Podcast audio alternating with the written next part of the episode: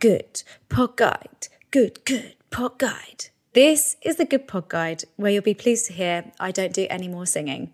Instead, I, Lauren Windle, will guide you through the abundance of podcasts to help you hone in on your next obsession.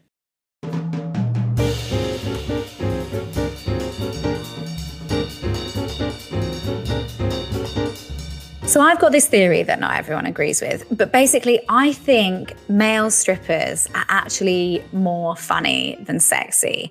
And I know that men go to see women like get naked and get all aroused, but I just don't know if it really works the other way.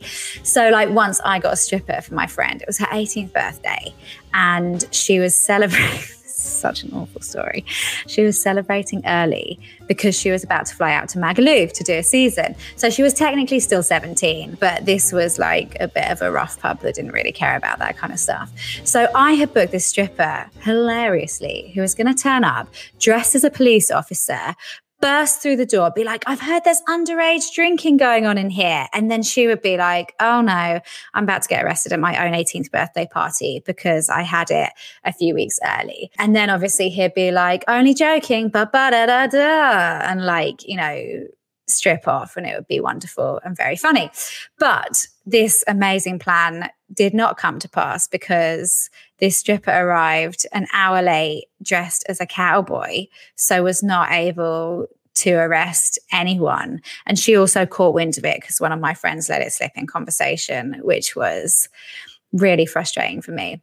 But my feeling is that, like male strippers, erotic literature can often be more funny than sexy. And when it comes to reading, I'm just not really into erotica. Maybe that's because I haven't seen it done well. I just don't really get it.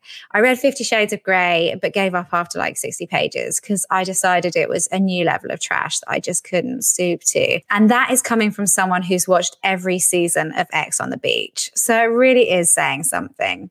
Anyway, my theory that erotic writing is actually funnier than it is arousing is a premise of one of the biggest podcasts around. And if you don't know where I'm going with this, honestly, where have you been? I am, of course, talking about my dad wrote porno. So here's what happened. Jamie Morton was at a family party when his dad pulled him to one side and gave him the first few chapters of his book to read.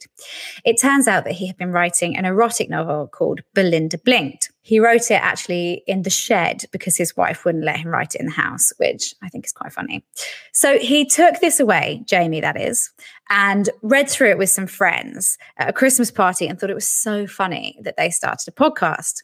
Jamie Morton, James Cooper, and Alice Levine, they had all already worked together in broadcasting. They met at uni, so they've got this great vibe when they're talking about all of these different erotic scenes in the book. Each episode, they work through a chapter of the book. Jamie reads it in advance, but for the other two, they hear it for the first time during the recording. There are five seasons with 14 episodes, but also plenty of bonus episodes, including Christmas specials and a crossover with Joan and Jericha, who you guys know I absolutely love.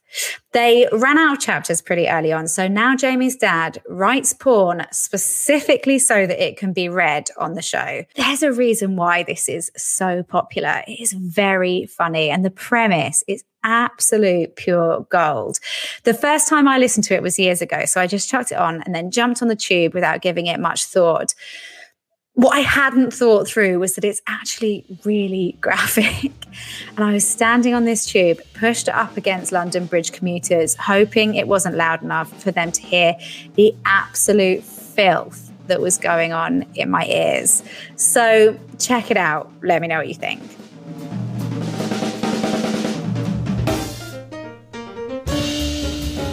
In the next episode, I'm joined by Good Pod Guide team member Felix as we discuss the podcast Small Town Murder. For more info, check out the show notes. And if you've enjoyed what you've heard, like, subscribe, and leave a positive review. We greatly appreciate it.